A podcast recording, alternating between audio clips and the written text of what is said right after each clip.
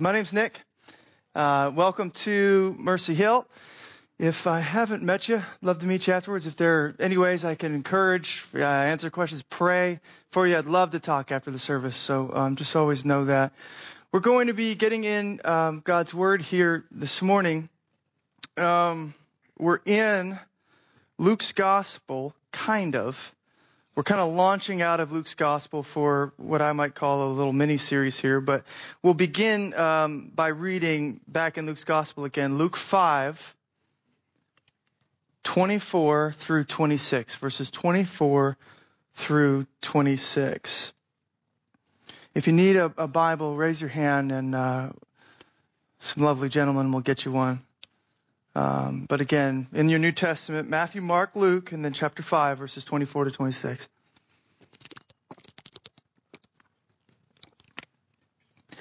I guess the school is doing a uh, a play or something like that.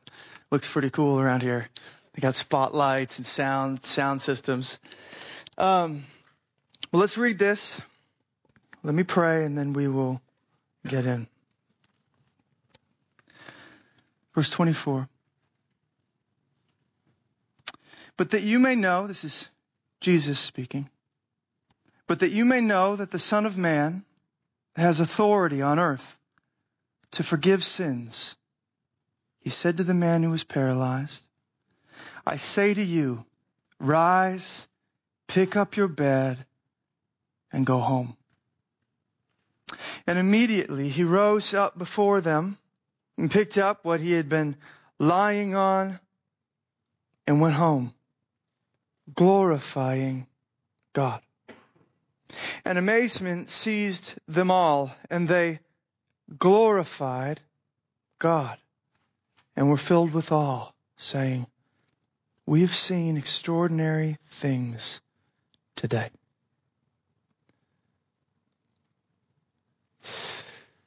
Let's pray.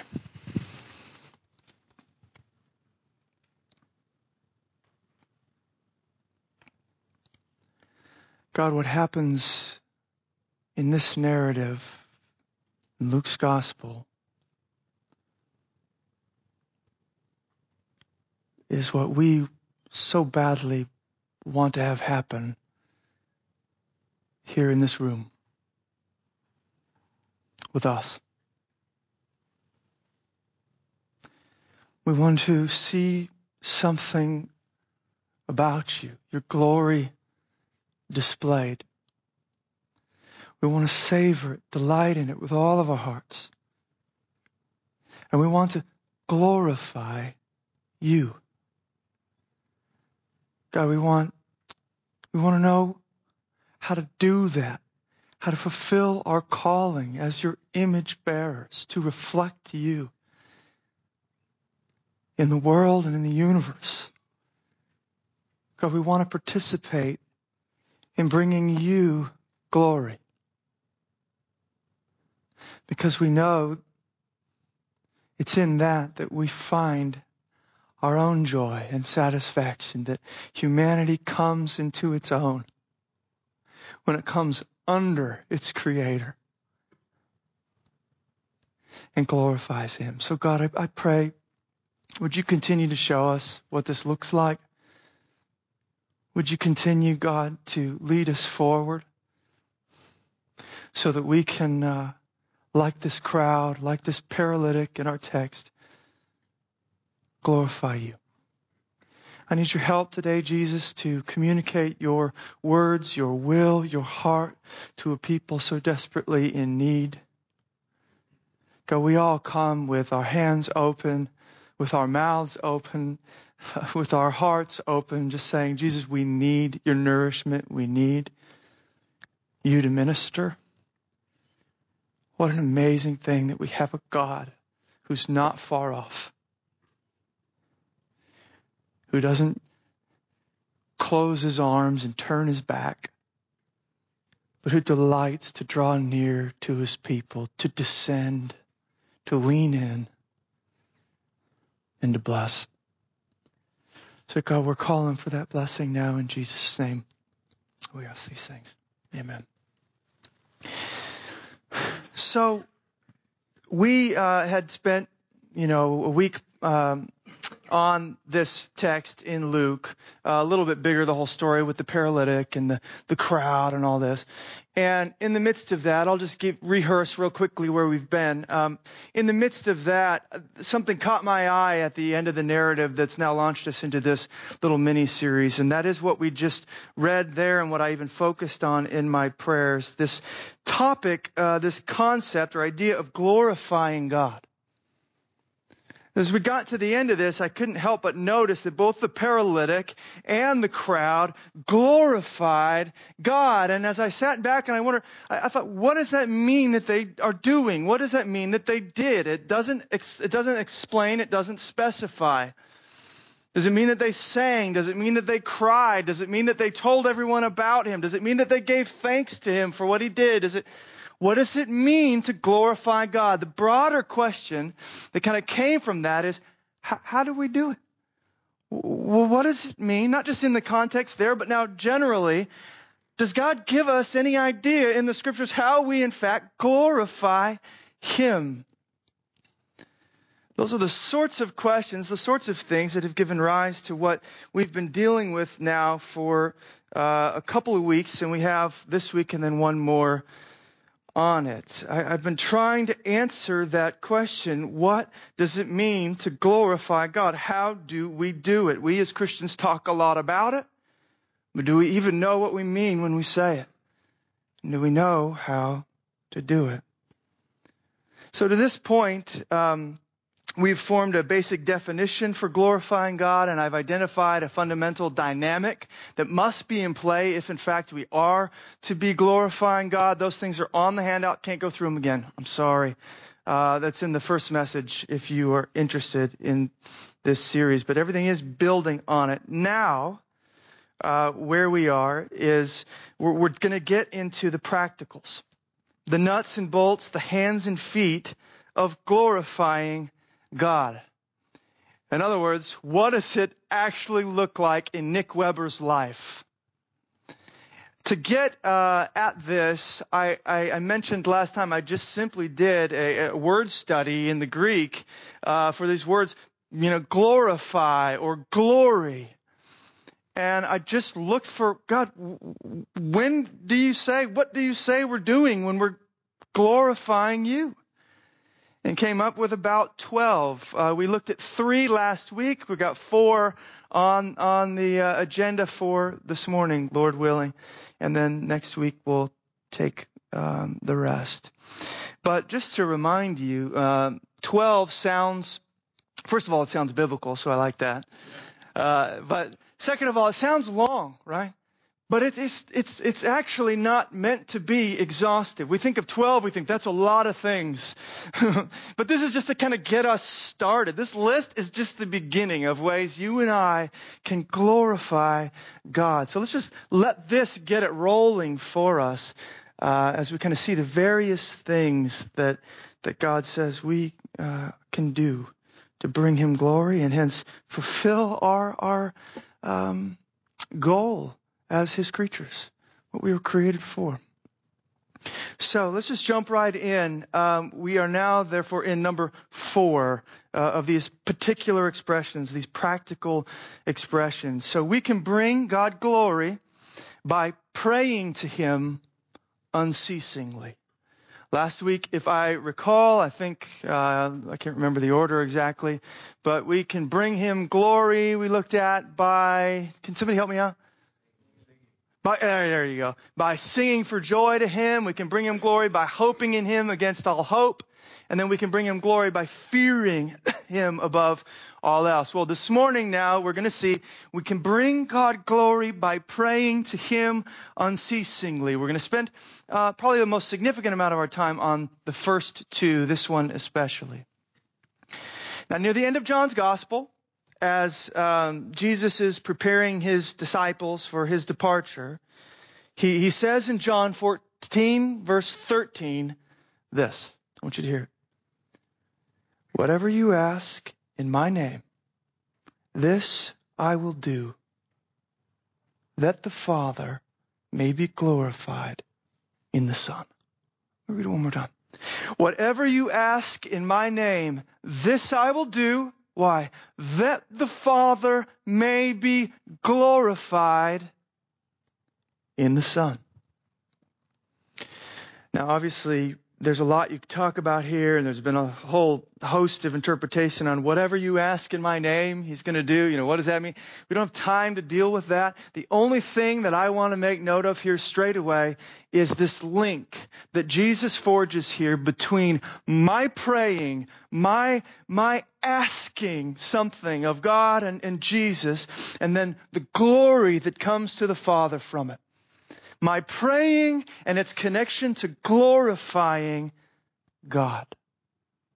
Because according to Christ, what we see here is when we pray in his name and he comes and moves in response to it, the Father is glorified in the Son. Now, let me take us on what might seem at first like a rabbit trail. It's not, I promise you. Um, With this language of, of, of Father and Son, we are, we are reminded here um, that prayer, I wonder if you've ever thought of this before, prayer is actually identified in the New Testament as, as almost the chief privilege of our adoption in Christ. It is identified, prayer, talking to the Father, is identified as our chief privilege Um, that we get from our adoption in Christ. You see this plainly in both Galatians four six and Romans eight fifteen, but I'll just read Romans uh, to to keep things moving along. They basically say the exact same thing. Here's Romans eight fifteen. For you did not receive the spirit of slavery to fall back into fear, but you have received the spirit of adoption as sons, by whom we cry, Abba, Father. In other words, what is the primal and persistent activity of uh, the child of God, the adopted child of God, the born-again child of God?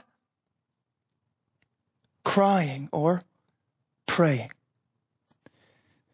You know that the Christian life has begun. You know that regeneration, that the new birth, that adoption has happened in Christ because that person will immediately break forth with a cry to God, their Father.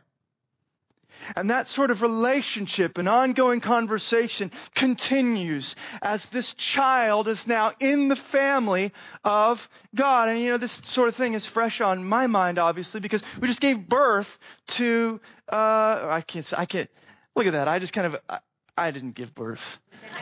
I can't take any credit for that. Um, but, you know, my wife just gave birth to our son. And you know, what's the first thing they're listening for when to make sure things are going okay? What is the sound a baby makes when it comes into the world? Cries. Cries for mommy and daddy for help. It knows that it needs it, it needs something. And there's a cry that comes out. There's, there's, it's no different in the new birth. When we've been adopted in Christ, a cry comes forward now to our heavenly Father. So because of Christ, we've been adopted into the family of God.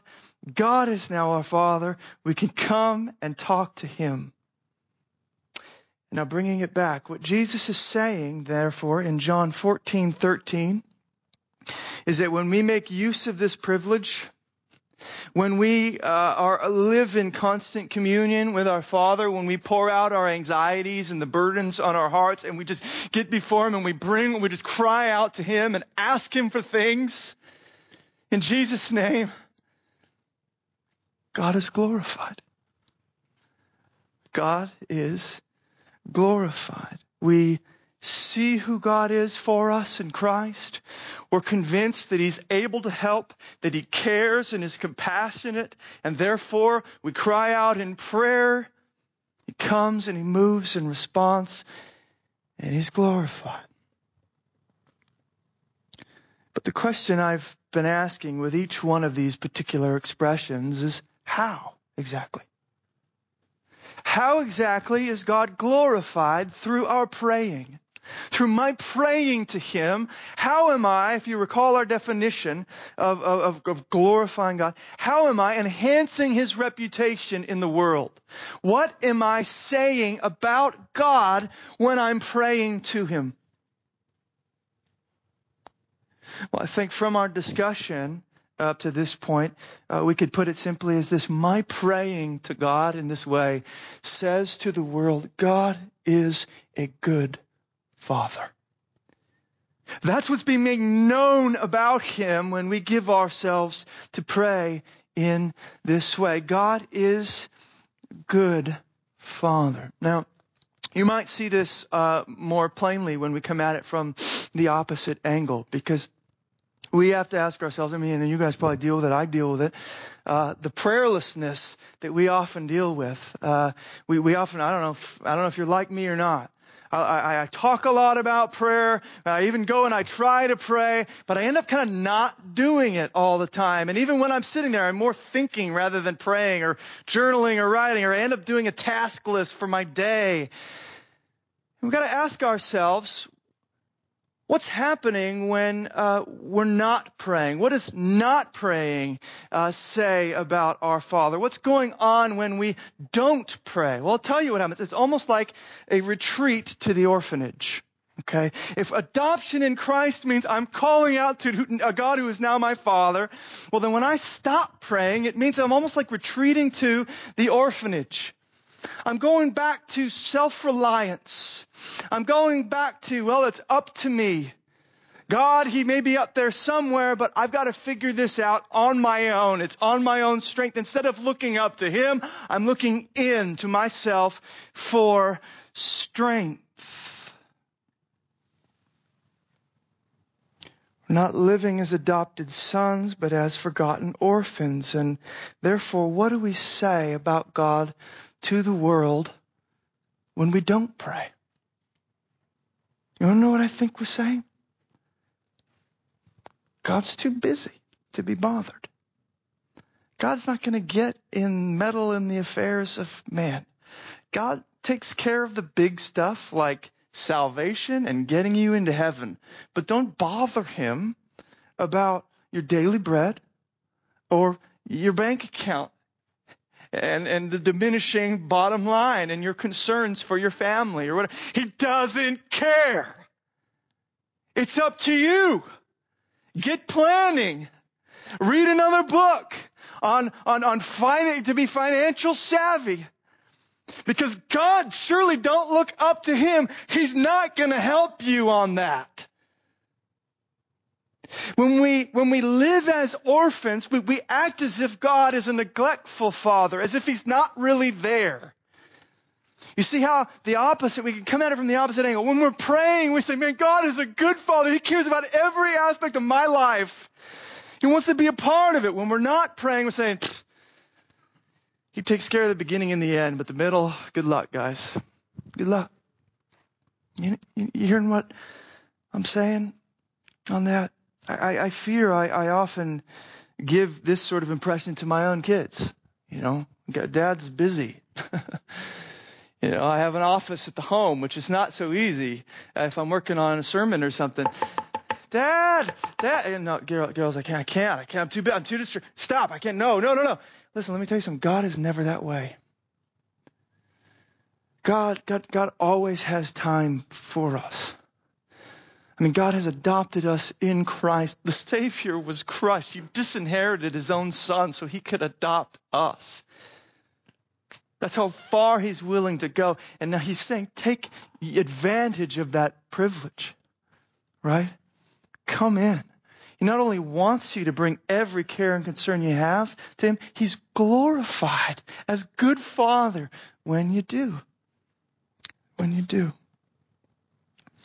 Let me um, drive this home by reading you something from a guy by the name of Russell Moore. He works at Southern Baptist Theological Seminary, um, and he's talking about an experience he had in a Russian orphanage. This is really cool. I'd heard somebody read this a long time ago, and it came to my mind as I was preparing this. Listen to this story. It's, it's awesome having Patty talk about Foster the Bay and whatnot. Well, here's here's an example. This is what he says. The creepiest sound I have ever heard was nothing at all. My wife Maria and I stood in the hallway of an orphanage somewhere in the former Soviet Union on the first of two trips required for our petition to adopt. Orphanage staff led us down a hallway to greet the two one-year-olds we hoped would become our sons. The horror wasn't the squalor and the stench, although we at times stifled the urge to vomit and weep. The horror was the quiet of it all. The place was more silent than a funeral home by night. I stopped and pulled on Maria's elbow. Why is it so quiet? The place is filled with babies. Both of us compared the stillness with the buzz and punctuated squeals that came from our church nursery back home. Here, if we listened carefully enough, we could hear babies rocking themselves back and forth, the crib slats gently bump- bumping against the walls. These children did not cry, because infants eventually learn to stop crying if no one ever responds to their calls for food, for comfort, for love. No one ever responded to these children, so they stopped.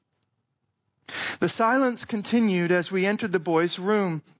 Little Sergei, now Timothy, smiled at us, dancing up and down while holding the side of his crib. Little Maxim, now Benjamin, stood straight at attention, regal and czar-like. But neither boy made a sound. We read them books filled with, with the words that they could not understand about saying goodnight to the moon and cows jumping over the same. But there were no cries, no squeals, no groans. Every day we left at the appointed time in the same way we had entered, in silence. On the last day of the trip, Maria and I arrived at the moment we had dreaded since the minute we received our adoption referral. We had to tell the boys goodbye. As by law, we had to return to the United States and wait for the legal paperwork to be completed before returning to pick them up for good. After hugging and kissing them, we walked out into the quiet hallway as Maria shook with tears. And that's when we heard it. The scream. Little Maxim fell back in his crib and let out a guttural yell. It seemed he knew, maybe for the first time, that he would be heard. On some primal level, he knew he had a father and mother now. I will never forget how the hairs on my arm stood up as I heard the yell. I was struck, maybe for the first time, by the force of the Abba cry passages in the New Testament, ones I had memorized in vacation Bible school, and I was surprised by how little I had gotten it until now. Did you hear that? Orphans don't cry. Because they don't have a father. They don't have anyone that cares to come in and help them. It's up to them to rock themselves to sleep. There's no mommy or daddy going to do that. But adopted children cry because they know they're cared for. They know that help will soon be on its way. And so the question we have to ask ourselves, guys, is, is where are we in that? I don't know about you, but, but I often find that there's the, the inner, the, the orphan in me waging war against the adopted son. That I'm, I'm often prone to think it's up to me. I've got to figure out how to comfort myself. There's no sense in crying to God. There's no sense because he's not going to be there. But I wonder where you're at. I wonder how your prayer life is going. Are you the orphan? Or are you the son? When we not, when we watch our, our nation, um, seeming like it's ripping apart at the seams, right? If you're watching the news. I mean, do you run to your father and pour out your cares in his ear, assured, knowing, convicted, conv- convinced that, that he hears you and moves? Or do you give in to panic and slander and rage and fear and all these other things along with the rest of everyone else? Are we orphans and it's on our own to protect uh, protect ourselves? Or is our Father in control like He's always been? Because I, I'll tell you something, when we find our way to Abba's lap, and when we are living in prayer, bringing our petitions to Him in the name of the Son, we glorify Him as the good dad that He is. Amen? Okay, let's move on to number five. So we can glorify God by praying uh, to Him unceasingly. We can glorify God now by bearing much fruit through Him. By bearing much fruit through Him. Uh, a chapter later in John's Gospel, we come uh, to Jesus' discussion of the vine and the branches. He, he begins in uh, chapter fifteen, John chapter fifteen, verses one through five this way. Let me read it to you. I am the true vine, and my Father is the vine dresser. Every branch in me that does not bear fruit, He takes away. And every branch that does bear fruit, He prunes, that it may bear more. Already you are clean because of the word that I have spoken to you. Abide in me, and I in you. As the branch cannot bear fruit by itself unless it abides in the vine, neither can you unless you abide in me. I'm the vine, you are the branches. Whoever abides in me, and I in him, he it is that bears much fruit. For apart from me, you can do nothing. And here's the text I'm interested in. Then in verse eight, we read this. By this my Father is glorified. I say, how? That you bear much fruit, and so prove to be my disciples. So he makes the connection for us there in John fifteen, verse eight, that to bear fruit, my and your bearing fruit glorifies God. Not only proves uh, us to be His disciples, it glorifies God. Now, in case we are confused what is meant by fruit here, um, Jesus makes it plain in the context that follows. He's talking about love, the fruit of, of, of self-sacrificial love for others. He goes on in verses twelve through thirteen. This is my commandment, that you love one another as I have loved you. Greater love has no one than this, that someone lay down his life for his friends. So putting it together, when that kind of self-sacrificial love clusters on the branch that is my life, Jesus is saying, God is glorified. God is glorified. And I want to ask again, how? How does my fruit glorify Him? How, how does it enhance God's reputation in the world? What does my fruit bearing say about my God? Well, again, given the discussion, to put it simply, I, I think it says, God is the true vine. That's just essentially shorthand for saying every good thing, every good fruit that comes forth from my life, He's the source of it. It comes from Him. I'm a branch.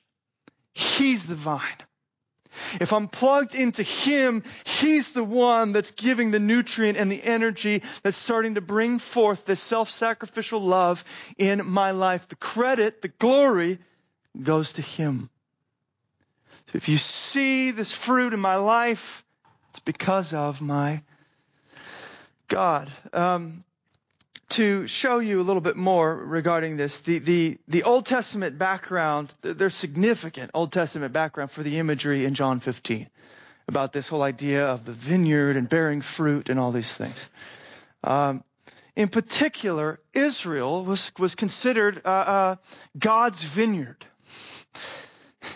and, and, and, and God had kind of planted and was overseeing, superintending, caring. God was the vine dresser and, and caring for them. But there was one significant problem with this vineyard through all the centuries that God cared for it. They never bore any fruit. Isaiah says this in Isaiah five seven. The vineyard of the Lord of hosts is the house of Israel, and the men of Judah are his pleasant planting. And he looked for justice, but behold, bloodshed. For righteousness, but behold, an outcry. In other words, God saved Israel, brought them out, planted, was, was overseeing, and then looked for love, looked for the fruit of love, and found only oppression, only injustice. And what we've come to find through the years is it's not in the hearts of men to love God and neighbor. It is in the hearts of men to love self at the expense of God and neighbor. Which is why Jesus can say, over yours in my life, as we as we were uh, in the flesh, as we were by nature, this is what he says over yours in my life. Get ready for it. Apart from me, you can do nothing. There's no fruit on Nick Weber's life unless Jesus gets a hold of me. That's what the whole Old Testament is, is, is there to prove. There's no prophet, priest, king, nobody that can do this for us except for Jesus Christ. He comes and he says, I am the true vine. And what he means by that is everything humanity was called to be but never was. Here I am. The whole idea of a fruitful, you know, vineyard. Here I am. The love of God incarnate. Here I am. And I will lay down my life for my friends and for the world. Here I am. Therefore, it is only uh, as we, the branches, are united or abide in him, the vine, that we start to actually see some of this happen in our lives as well. And so the reason why, the reason why this, this love in my life or, or, or these fruit that's, that's clustering on, on the branch that is my life glorifies him is because he's the one ultimately responsible for it. He's the, he's the stem and the root beneath it. Does that make sense? That if he weren't there, the fruit wouldn't be there. Let me just give you an avalanche of text to make this point clear. Um, begin with, with, with John fifteen sixteen in the immediate context. This is what Jesus says. You did not choose me, but I chose you and appointed you. Why? That you should go and bear fruit, and that your fruit should abide. In other words, why is fruit on Nick Weber's life or Paul Walton's life, or why is there any fruit at all? Because I, Jesus, appointed you. I chose you. I said your fruit will come and it will remain. Well, consider Ephesians two ten. We are his workmanship, created in Christ Jesus. Why? For good works, which God prepared beforehand that we should walk in them. Why am I doing good works? Because he prepared them beforehand, and he's working on me. I am his workmanship in Christ. It's just another way of coming at this whole vine branch imagery. We get brought into him and we're made something more than we ever could be in ourselves. Or Romans seven four, listen to this.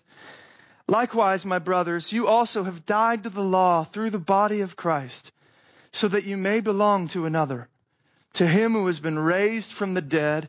Why? In order that you may bear fruit for God. I know I'm reading these fast, but let me just highlight something for you. What's the first step in bearing fruit for God, according to Romans seven four? I'll tell you what it's not. It's not try harder. It's not give yourself to the Christian disciplines of prayer and Bible study and squeeze that fruit out as if you were like at the twenty-four hour fitness, you know, on a Friday night when the real dedicated people are there.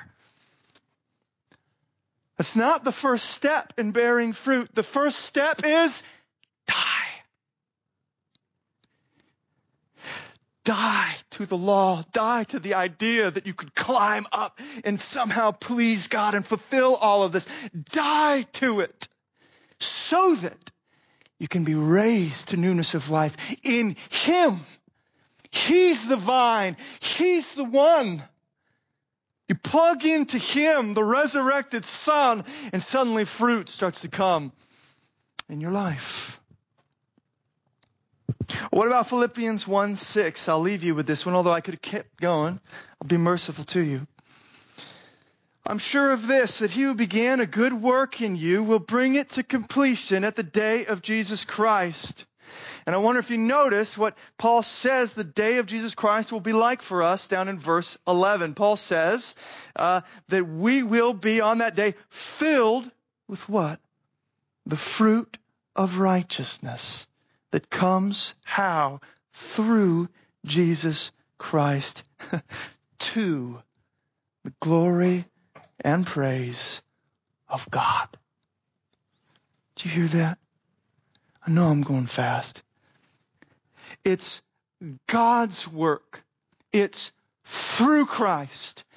And even when there's fruit on, on the branch of my life, therefore, it's to His glory.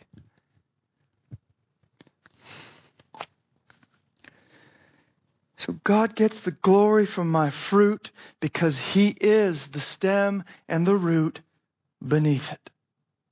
And when people see love coming out of, of us that's not of this world, I pray they see it. I pray the people in your office, I pray the people in this church, I pray your neighbors see a kind of self-sacrificial love that is not of this world. And when they do, you want to know what Jesus says will happen, or at least we hope will happen in Matthew five sixteen? They will see our good works, our good works, but they will glorify, they will give glory to our Father in heaven. They'll say, there's no way you did that. I mean, that was that was my parents' response to my, uh, they're here today. That was my parents' response to when I got saved. Who is this kid? It's not my son. What in the world is going on there with Campus Crusade? This is... He's involved in something strange. End up giving glory to God because there's no way. There's no way we're doing this in our own strength. He's the one. And so the critical question we have to ask at this point is, are we abiding in the vine?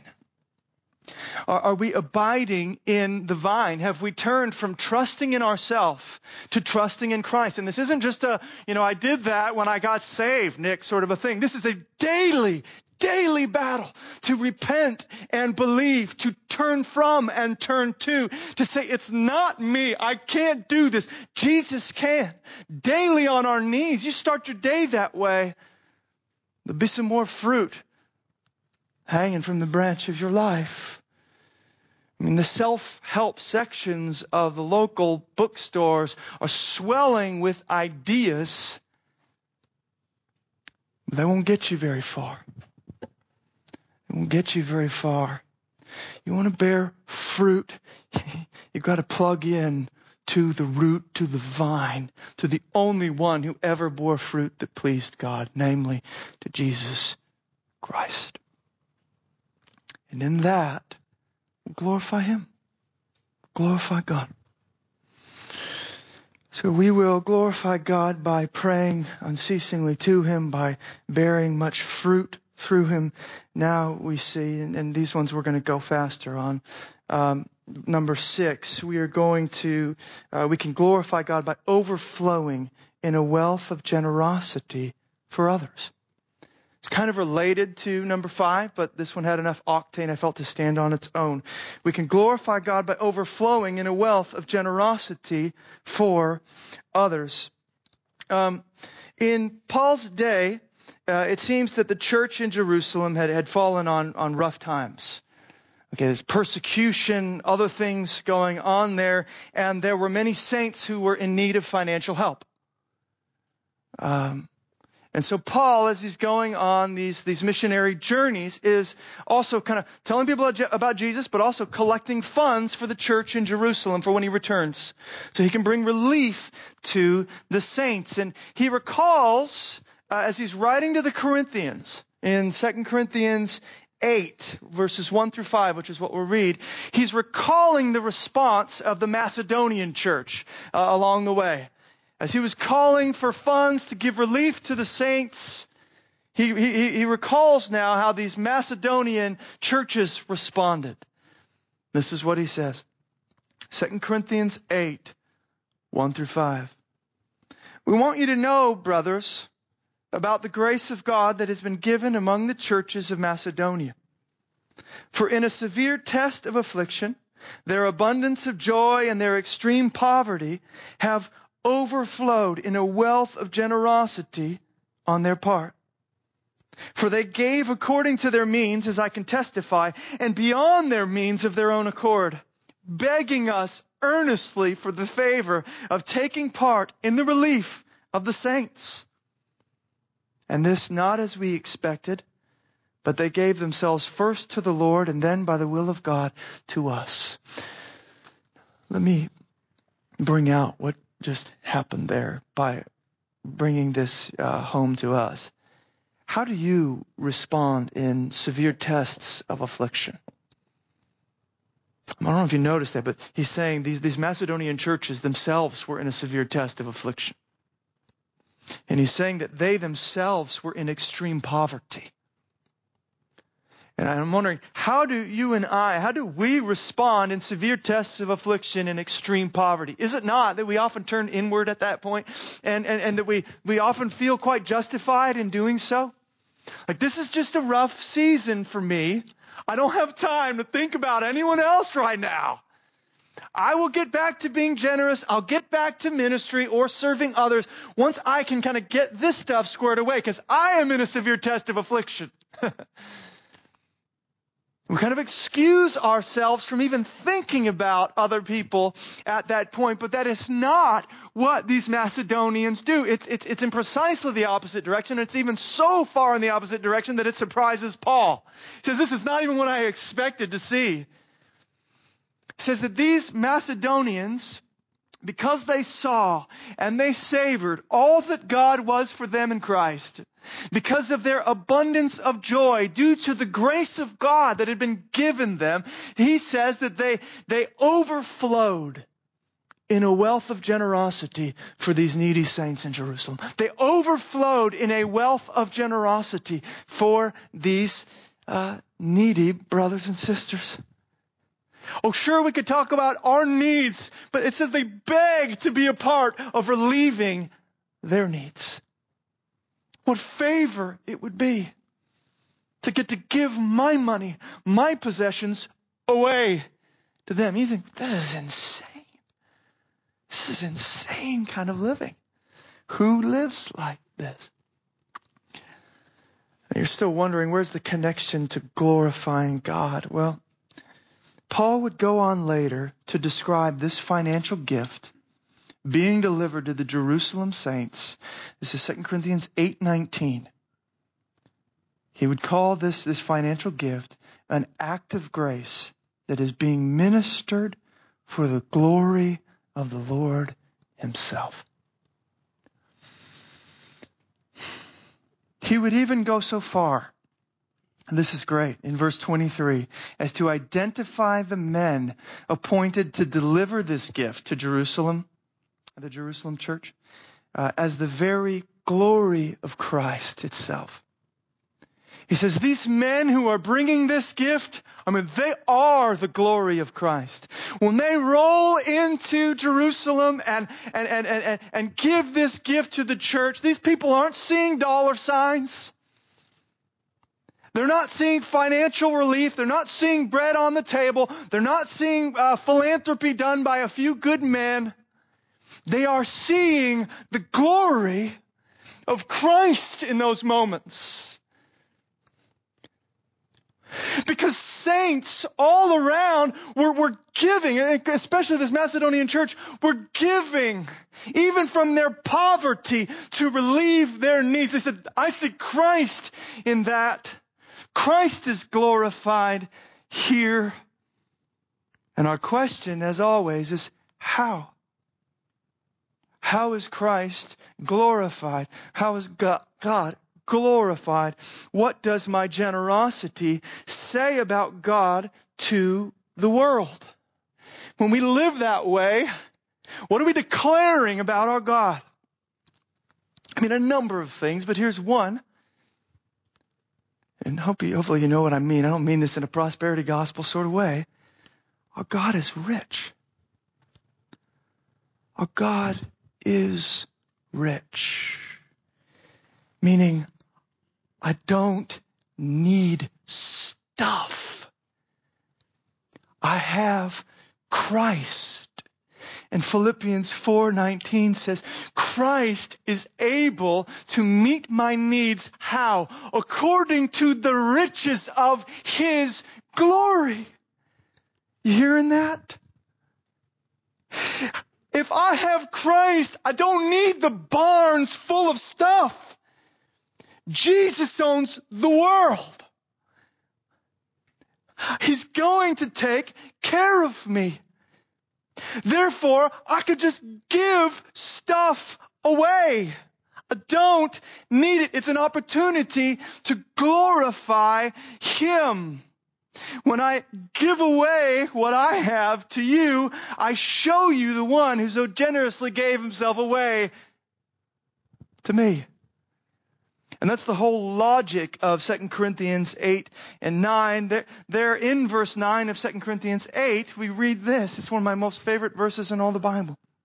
For you know the grace of our Lord Jesus Christ, that though he was rich, yet for your sake he became poor, so that you by his poverty might become rich.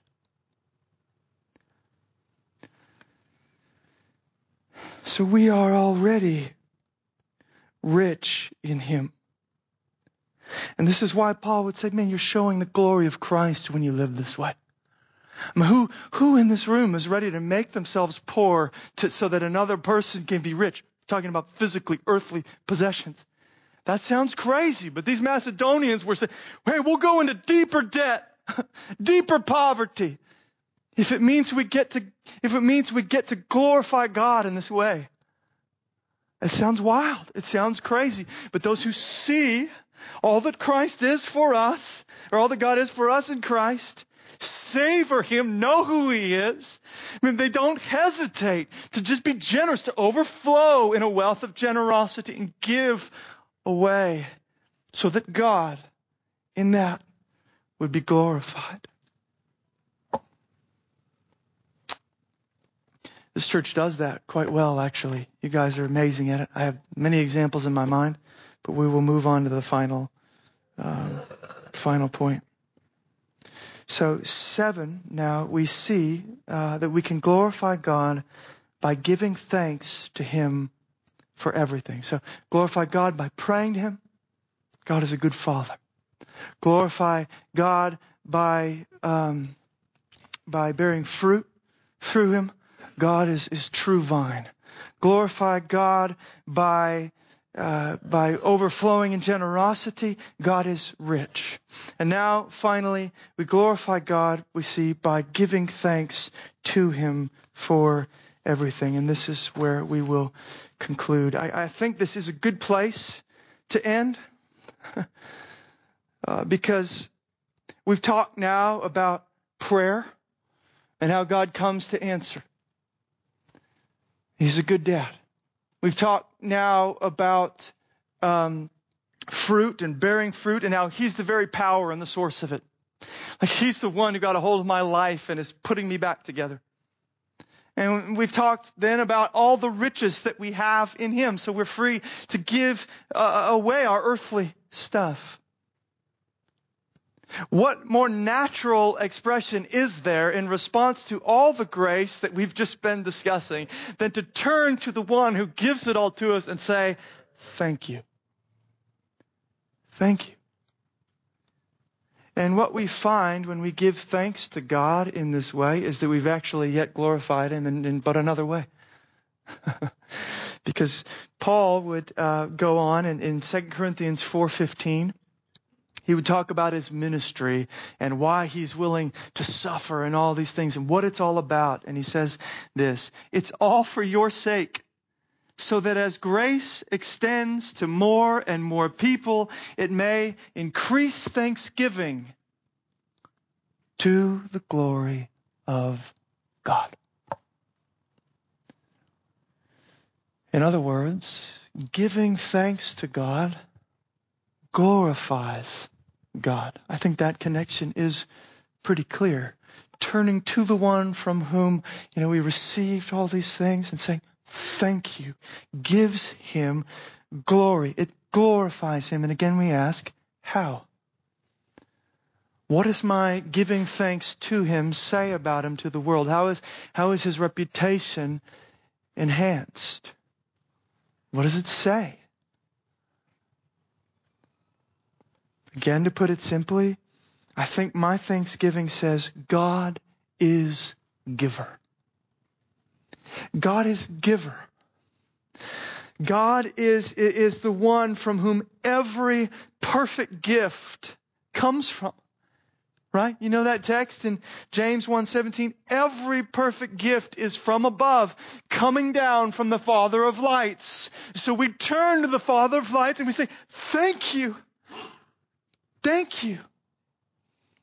I think our thanksgiving says, what do I have that I did not receive? That's First Corinthians four seven. Everything I have, I get from Him.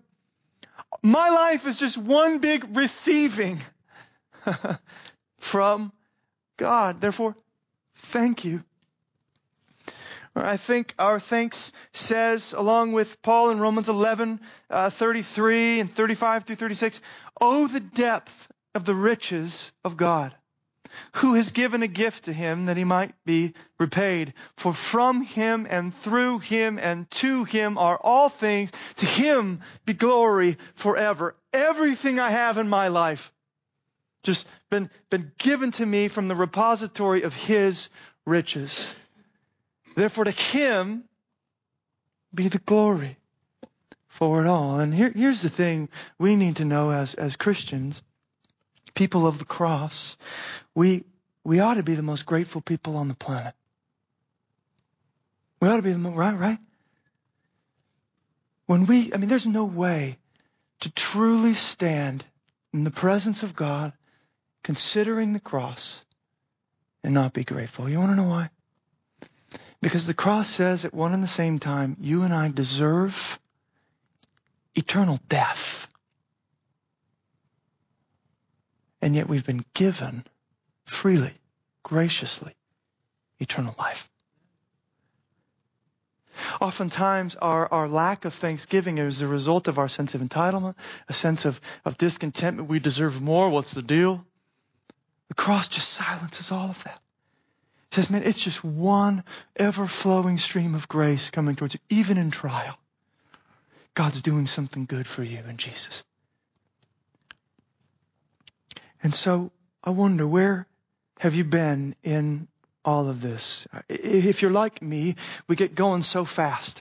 We don't even stop to say thank you. We don't even realize what God's done. Or if we do realize it, we're just, we're just ready for the, Him to do the next thing. We need the next thing. Yeah, yeah, yeah, thanks for doing that, but I need this now.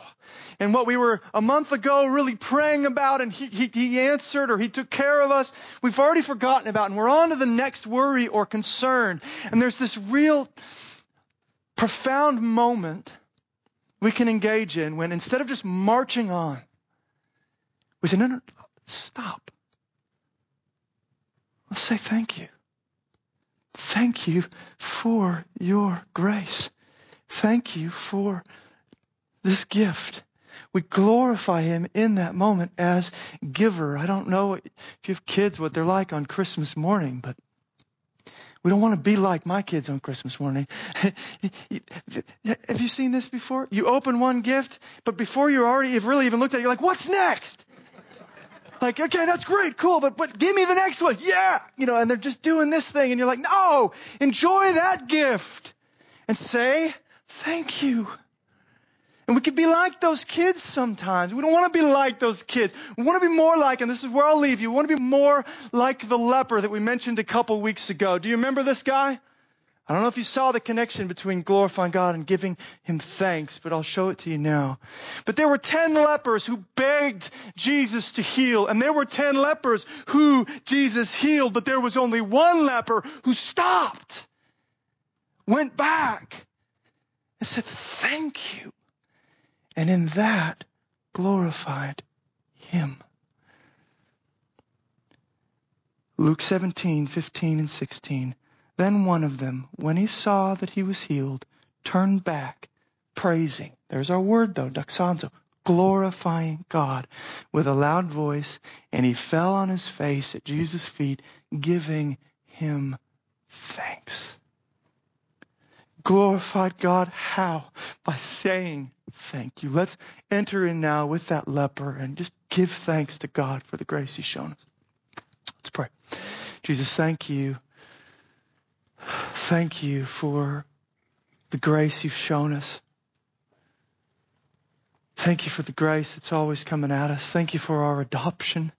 Thank you for the privilege of praying. Thank you, Jesus, that you have uh, renewed our nature, that you've put together our hearts, that there's fruit coming forth from my life, and it's not dependent on my straining and effort.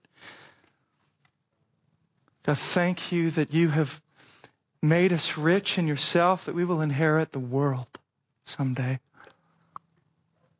Thank you, Jesus, for all the countless ways that you're moving in our midst, even now. Would you be glorified, God, as we lift our voices to you. In Jesus' name, amen.